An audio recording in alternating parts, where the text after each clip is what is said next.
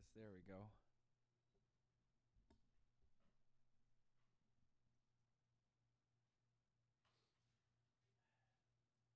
We need a rotating stage that has different stuff set up on it. You know, it just turns in the middle of the service, and we're we're all good to go.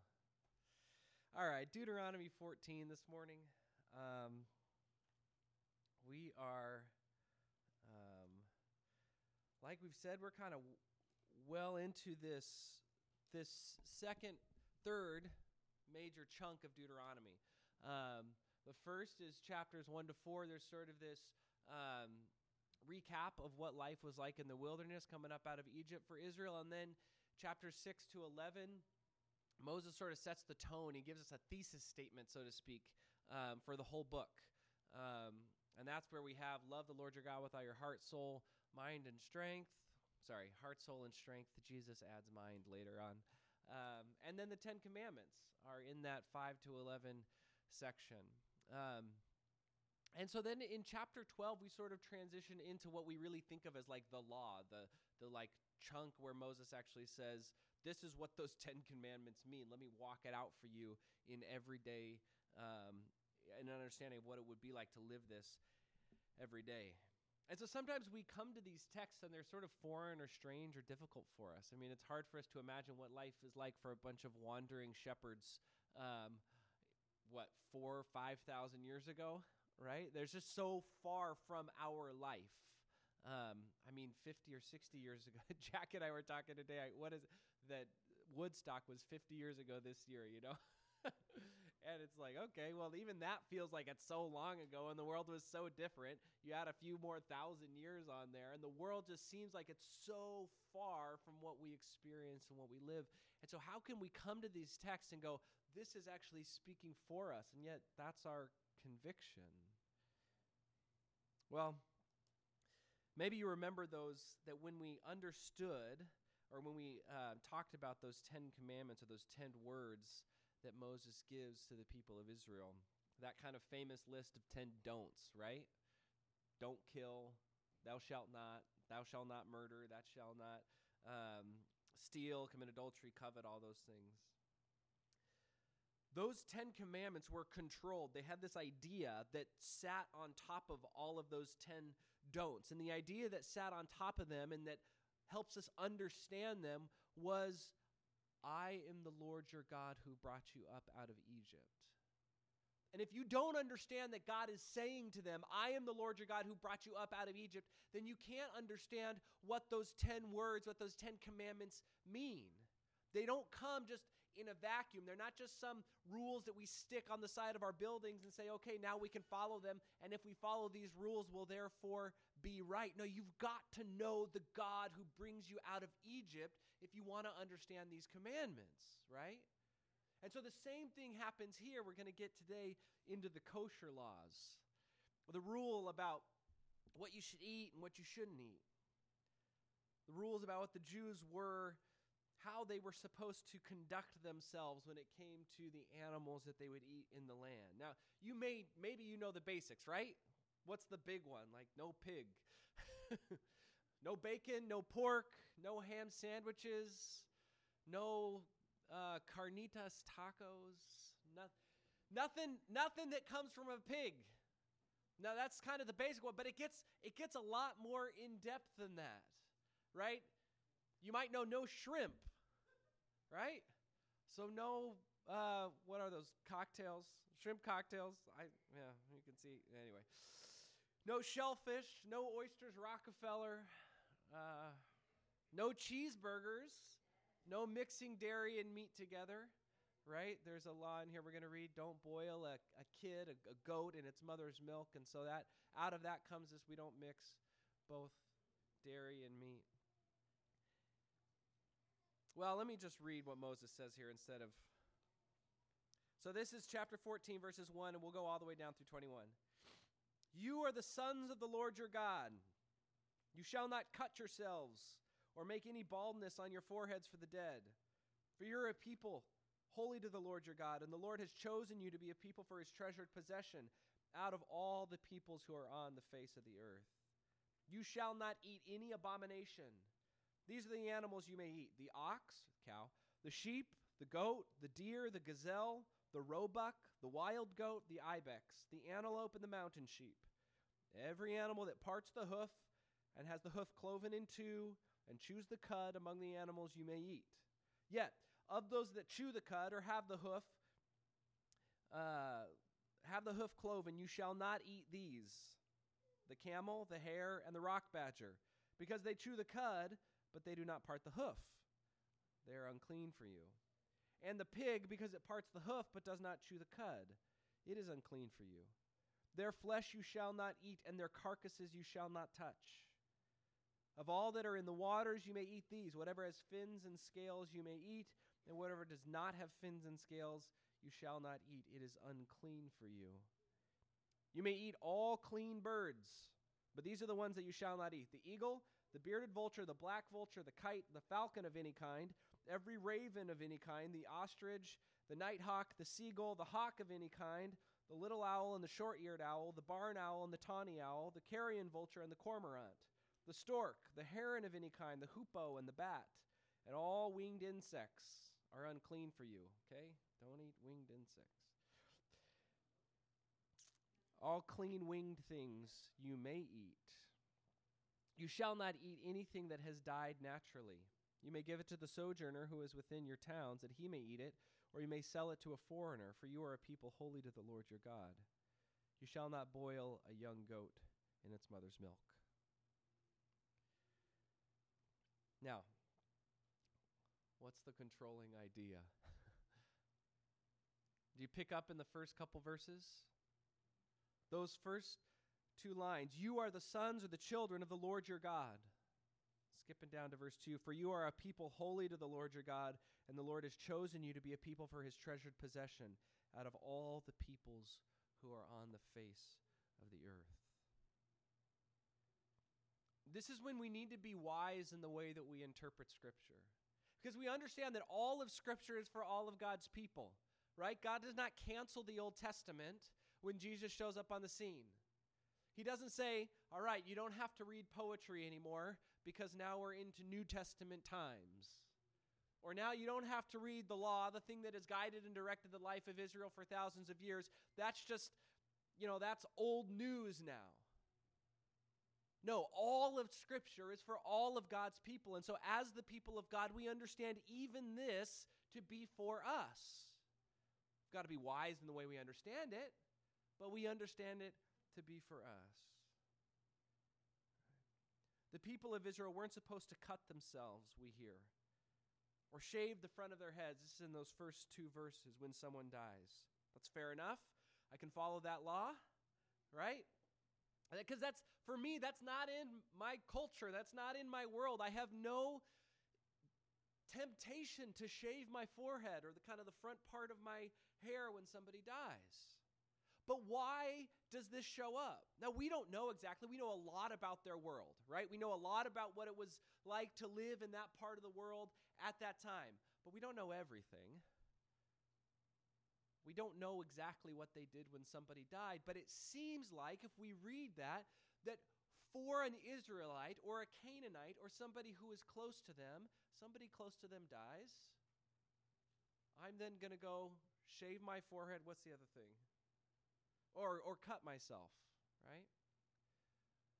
I don't know why, but what I do know as I read that text is that if I do those things as a sign of mourning, I'm demonstrating that I belong to something or someone other than the Lord.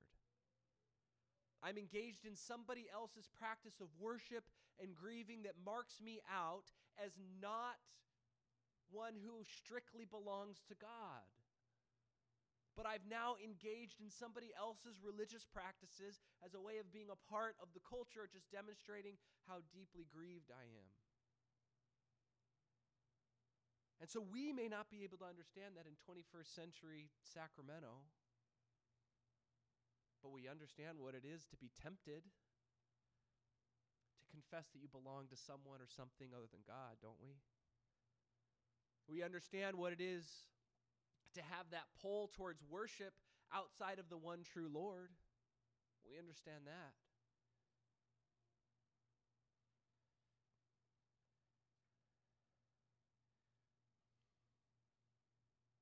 this is the controlling idea.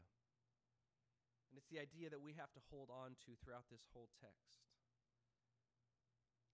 That when things seem strange or they seem beyond our understanding, we have to remember this that we are a people holy to the Lord our God, that the Lord has chosen us for his treasured possession. And so, knowing that, we can get into the body of this, right?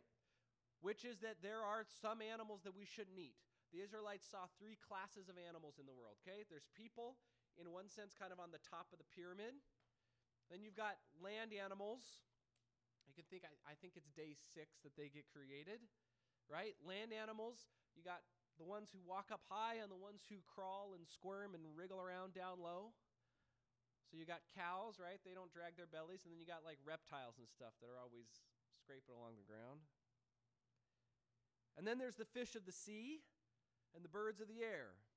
And there weren't a lot of categories other than that land, fish, you know, land animals, fish animal, water animals, fish animals, and birds of the air. And some of them, in each case, were okay for eating, and some of them were not okay for eating. In the case of the land animals, you can, you can even, if they have a split hoof, and if they chew the cud, cows, sheep, goats. Why not camels? Why not horses? Why not pigs? I don't know. we have guesses, and people have read these texts and they go, well, I guess maybe it's for this reason or for that reason, but we don't actually know. And none of our guesses work across the board. They don't. None of them are totally consistent. With the fish, they could eat scaly fish if they had scales and fins. Okay? So no shellfish, no octopus, um, no squid, no shrimp. Sorry. Um, you know, you could eat trout, you could eat bass, uh, you could eat rockfish. Clyde, you're good. But no uh, sharks, no dolphins, because they don't have scales. Fins, but no scales, right? For the birds, the basic breakdown, they could eat birds that didn't eat other things, right? So you could eat like a chicken, but you can't eat a vulture because a vulture's sitting, sticking there, sticking its head in something gross. And they could eat hopping locusts, right? So, or sorry, hopping insects. So, like locusts and grasshoppers, those were fine, but no dragonflies, all right? You couldn't eat flying winged insects. And again, we don't know why. if you want to ask me, why do we draw the line here and not here? We're just really not sure. But that's not the point. but that's not the point. I was so I was born like in 1987, right? I was born end of the 80s. Um, and that means that by the time I was, you know, desperately trying to become my own person in this world at like 13 or 14 years old, there was this full-blown I don't know if you guys remember this. It's sort of faded out now, but there was like parallel cultures. We had like, you know, secular scary secular culture and then and then we had like Christian culture. Do you remember that? It's again, it's there's it's still around. K-Love is still on the radio, um, all that kind of stuff. But but a lot of that has sort of faded a little bit. Um, and we kind of developed this idea in the Christian church that if you want to be a Christian, you just you have to stay away from secular culture because secular stuff's bad and Christian stuff is good, so we'll make anything that we need to do, we'll just do a Christian version of it. And so there were Christian concerts and uh, Christian clothing companies, and you know there were youth events where you would go like take your Christ- your secular CDs and you'd burn them, and then you go buy the Christian version of that same CD. Um, so there's like Metallica is burning there on the altar, but then you go buy Disciple or whatever heavy metal Christian band you wanted to listen to. Um, and, and we developed this kind of parallel idea.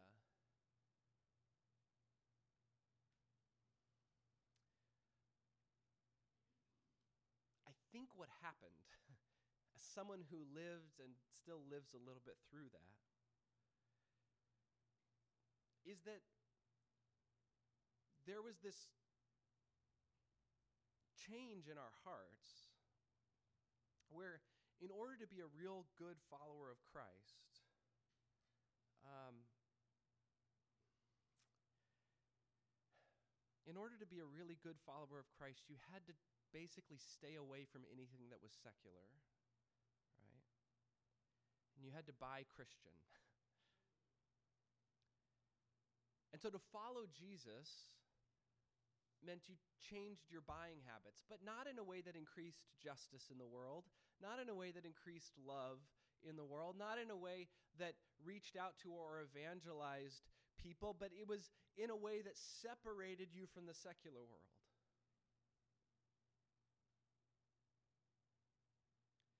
And I I think if when we say that out loud, we all know that that's a pretty poor way to build faith. That leaves some pretty poor soil. And so we see now this surprising and even sometimes kind of tragic way in which all of these Christian leaders from that time are falling away and even losing their faith. I got to wonder why it is. I think a major contributing element is that we had a culture within some circles of Christianity that were about creating brands, not people full of virtue not people full of holiness. Now, think about the kosher laws. Forget about why these specific species are allowed or not allowed. I, that's a question I don't think we can answer. But think instead what would these rules do to the Israelites? What kind of people would it make them to be? They could eat the animals, oxen, sheep, goats. They could eat those animals that they could raise and herd, right? They could eat birds that lived close to human society, like doves and um, quail, right? They could eat fish that they could catch in lakes, but they're not sailing out into the Mediterranean Sea and dragging up dolphins or giant squid. And there's even this provision for hunting right? There's even this provision that it, you can go out and get a gazelle, you can go out and get a deer, you, that's fine. Nothing against any of that. I mean, think about how this develops over time. You've got David, he's out herding sheep in Bethlehem. You've got the disciples, they're a part of this fishing industry on, on the lake of Gal- on Lake Galilee. And there's even this provision for people who are maybe wandering through the wilderness and just need to eat something. It's like, okay, fine, there's a herd of locusts here. I'll just go through and pick up what I can pick up. I can sort of crunch on those for a little while. But what does this way of eating protect against? Remember back to the Garden of Eden. And what's the relationship of humans to animals in the Garden of Eden? Anyone remember? I mean, yeah, Adam, like, he's not really supposed to like be that close with the animals god kind of brings all the animals to him and says like is this your partner? Is this your partner? Is this your partner? And and eventually no like he goes through all the animals and none of them are good for adam. And so god makes the man and the woman right? And they can be partners with each other. But all of those animals are in like a friendly relationship with adam and eve. And then after sin enters the world and violence enters the relationship between Cain and Abel and brothers are killing each other, violence then begins to spread out throughout all of humanity.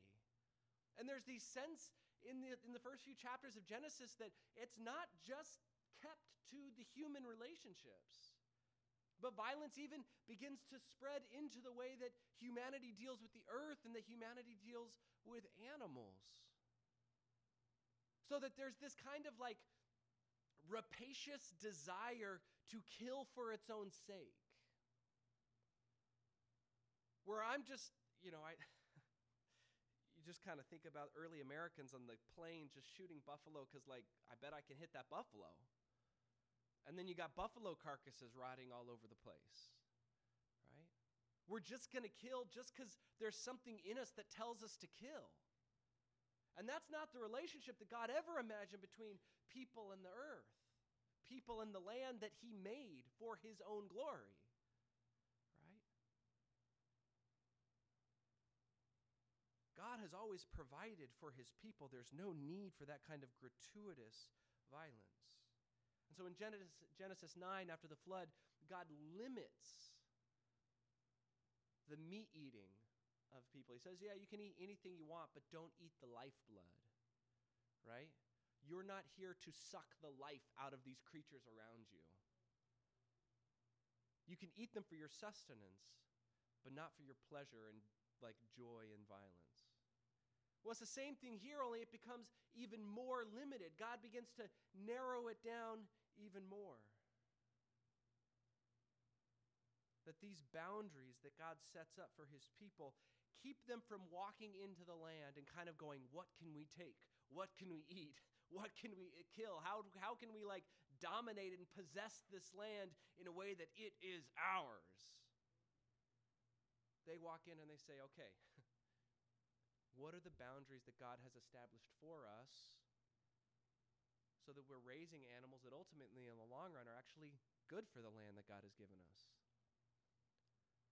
What are the ways that we're going to care for this place, this sort of new Eden, this land of promise, this land of milk and honey, so that because we are here, the land is now better and the people around us are now better?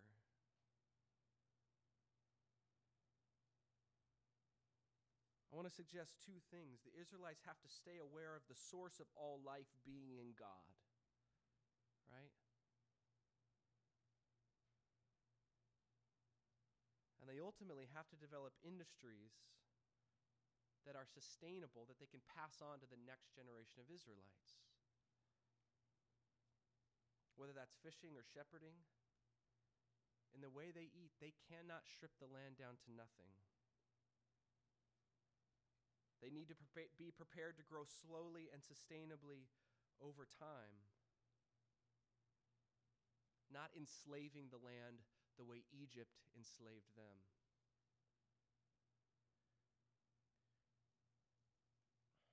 Do you see why this matters? We have this tendency in our world. We have this tendency in ourselves to move into a place, to move into something, and to try to dominate it and possess it and own it and use it to strip it down.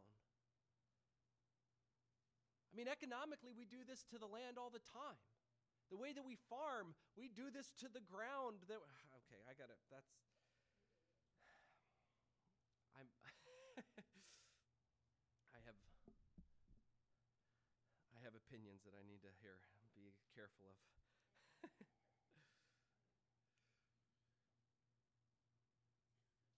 what kind of people are we to be as the people of God? We often think of these things in terms of rules. I think it's much better, maybe, for us to think about it in terms of attitude or tone. Rather than us walking into a place and saying, what are the exact rules, the exact thing that we can and can't do? The question is as we go into a place, we know that God has given all things into our hands, right? But we need to do it with love.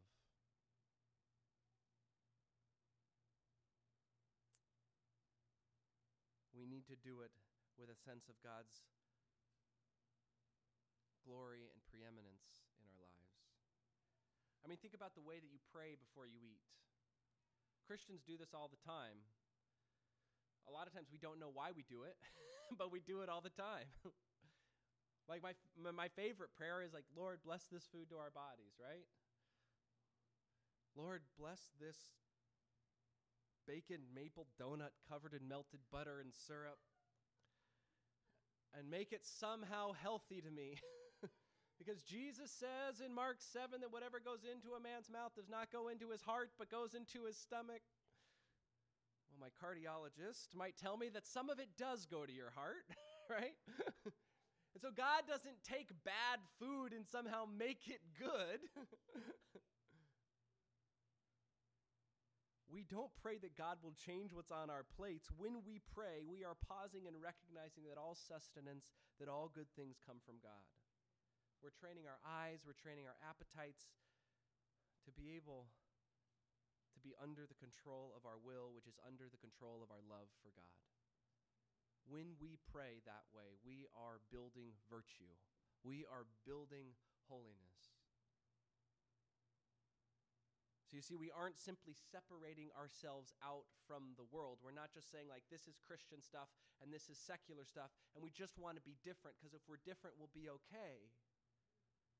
No, what we do is we recognize that we had been placed in the world as a sign of God's salvation. And so, because of that, we do the same things many times that the world does, but we do it with a different vision. Think about what Peter does, right? Peter's lived his whole life as a faithful Jew, and here in Acts 10, he's sleeping on the roof of this house, or he's praying on the roof of this house. God gives him a vision to take all of these animals that he wasn't supposed to eat, all the winged insects and the reptiles and the pigs and all the stuff he's not supposed to eat. And, and God tells him, Rise, Peter, kill and eat. And he tells him it three times. Three times. And when he comes out of the vision, somebody comes to his door and says, Peter, Cornelius, this Roman centurion, wants to meet with you. And Peter's like, I'm a Jew. I'm a good Jew. I'm not supposed to eat with other Gentiles. To do that would be unclean. But because of the vision, he goes. And when he gets to Cornelius' house, there is a second Pentecost. Where the first Pentecost in Acts 2 had fallen on the Jews as they gathered to worship during one of their high festivals, this second Pentecost falls among the Gentiles, and the Spirit comes on them, and they are doing all of the things that they were doing in Acts 2. God has clearly said the gospel is not simply a reworking of the story of the Old Testament for Jews to be Jews a little bit differently. This gospel is for the whole world. It's carrying out the thing that the Torah, that the law was always meant to carry out, which is that in my people, my salvation would be made known. And so it's not do you see what I'm saying? It's not simply about there's these rules and those rules, and, and now we've sort of broadened the rules. No, no. God has broadened the rules so that we might be able to be the holy people among the nations.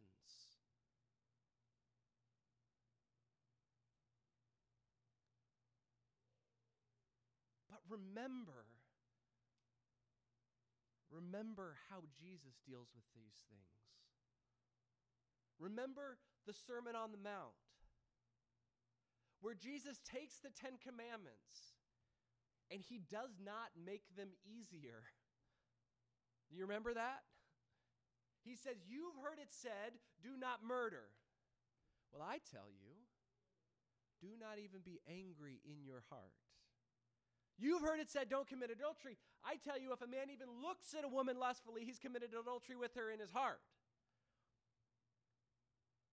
Do you see what Jesus has done? He takes things that are at the level of my external action and he deepens them into the level of my heart, my attitude, my spirit, my orientation toward God.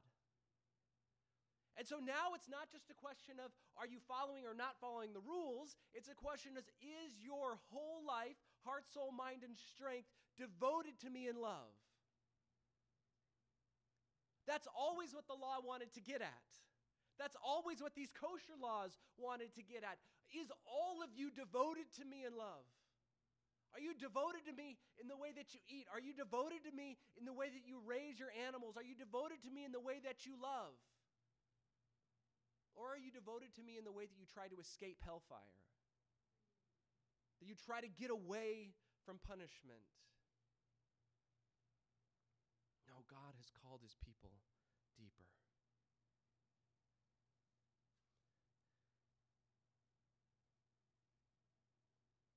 What Moses wants to see in Deuteronomy is not the exact rules necessary for God to love us. The instructions he's giving Israel are guidelines that will develop them in the virtues they need for life in the promised land faith in God's future provision, hope for the coming generation, love for the God who gives us such gifts.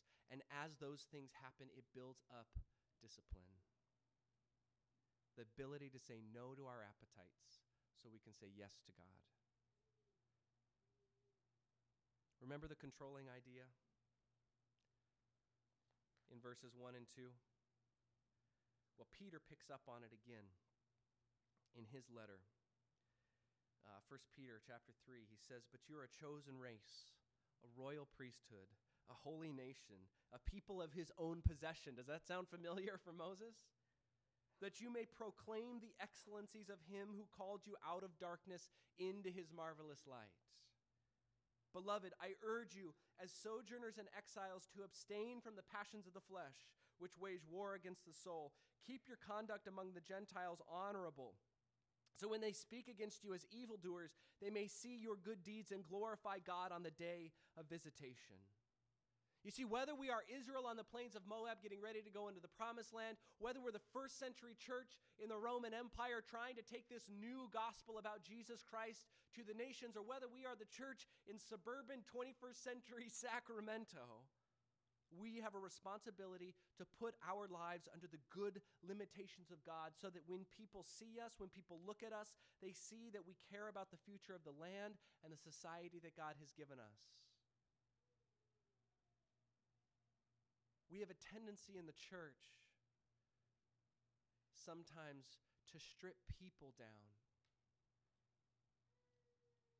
to use them, to over volunteer them, to take as much time and energy as we can get from people so that they're so exhausted and there's nothing left for the next week. And sometimes we do this to our leadership, and sometimes we do this to folks who aren't necessarily leadership.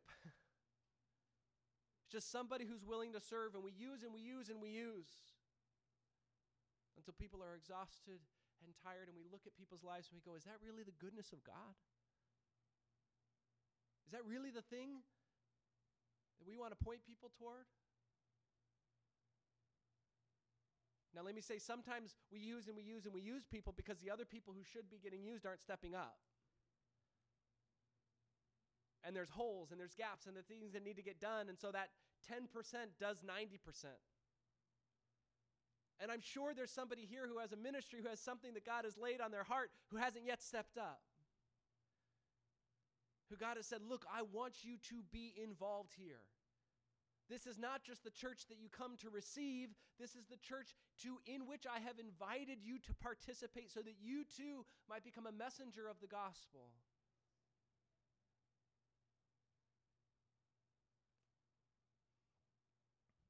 Beloved, in our world that seeks to stretch out our money, our energy, our attention, let me encourage you to do two things. The one, and I'm trying to walk the line between guilt and shame here, right? guilt can be good, shame is not. I'm not trying to shame anybody into anything. But if God has called you into some sort of service, please let me know. I want to help you not only for my own sake, although for my own sake, but also for yours. But the second is that maybe there's some way, some place that God has called you into some small act of community building. Reaching out to somebody who you're looking around this morning, you're going, I think I know who they are, and they've got a name tag on. Thanks, Jack, for doing that all the time. But, you know, but I don't necessarily know them and I don't really know their story and I don't know where they come from or why they're here. And maybe you've been a part of this small church for years and years and years, but you've never actually seen or reached out to that person. Let me encourage you to take that small act of community building, to open up your home, to open up a booth in Burger King for a lunch. Just find a way to connect with somebody. Build a relationship this week. And you're not going to be able to do it all at once, and there are no silver bullets that make this magically happen.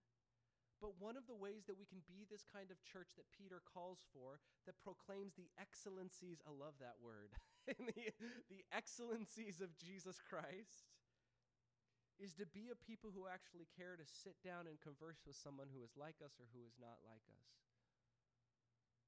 This one act pushes against our cultural tendency to see people that we just share space with on Sunday. It pushes us into the details, into the joys of each other's life.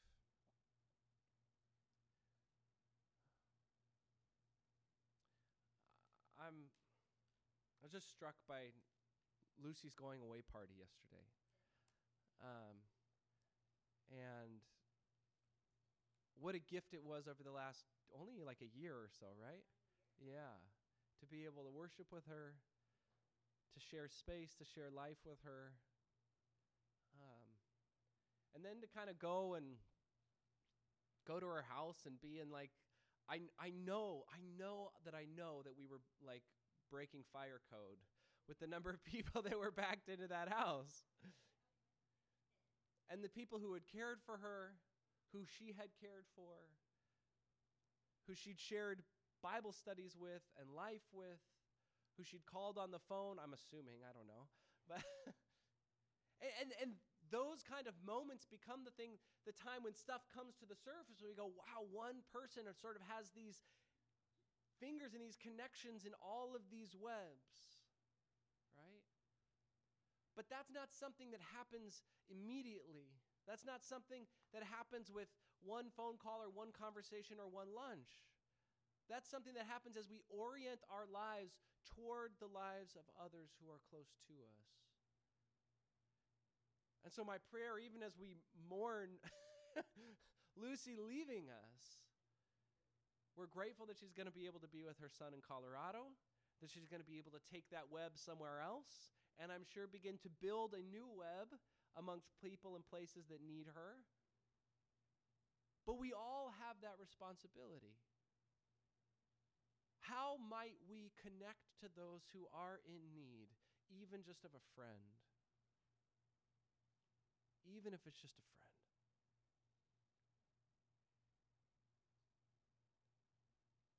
Let your good deeds shine before all people. Let us have our kindness and love for each other and for the stranger in our midst, our commitment to eternal things be the mark of God's grace on us. Instead of being like those in our culture who just eat and buy and possess and cheat and steal and can never get enough, let us be like those saints of God who learn to say no to the stuff and to the things and to the experience that clog up a life so that they might say yes to God with all their heart pass on that love to yet another generation of saints. Let's pray. Lord God, we are deeply grateful for the work that you have done among us, for work that you continue to do in us. Would you open us up, we pray, to receive the gifts of your grace as we come to your table this morning in Jesus' name.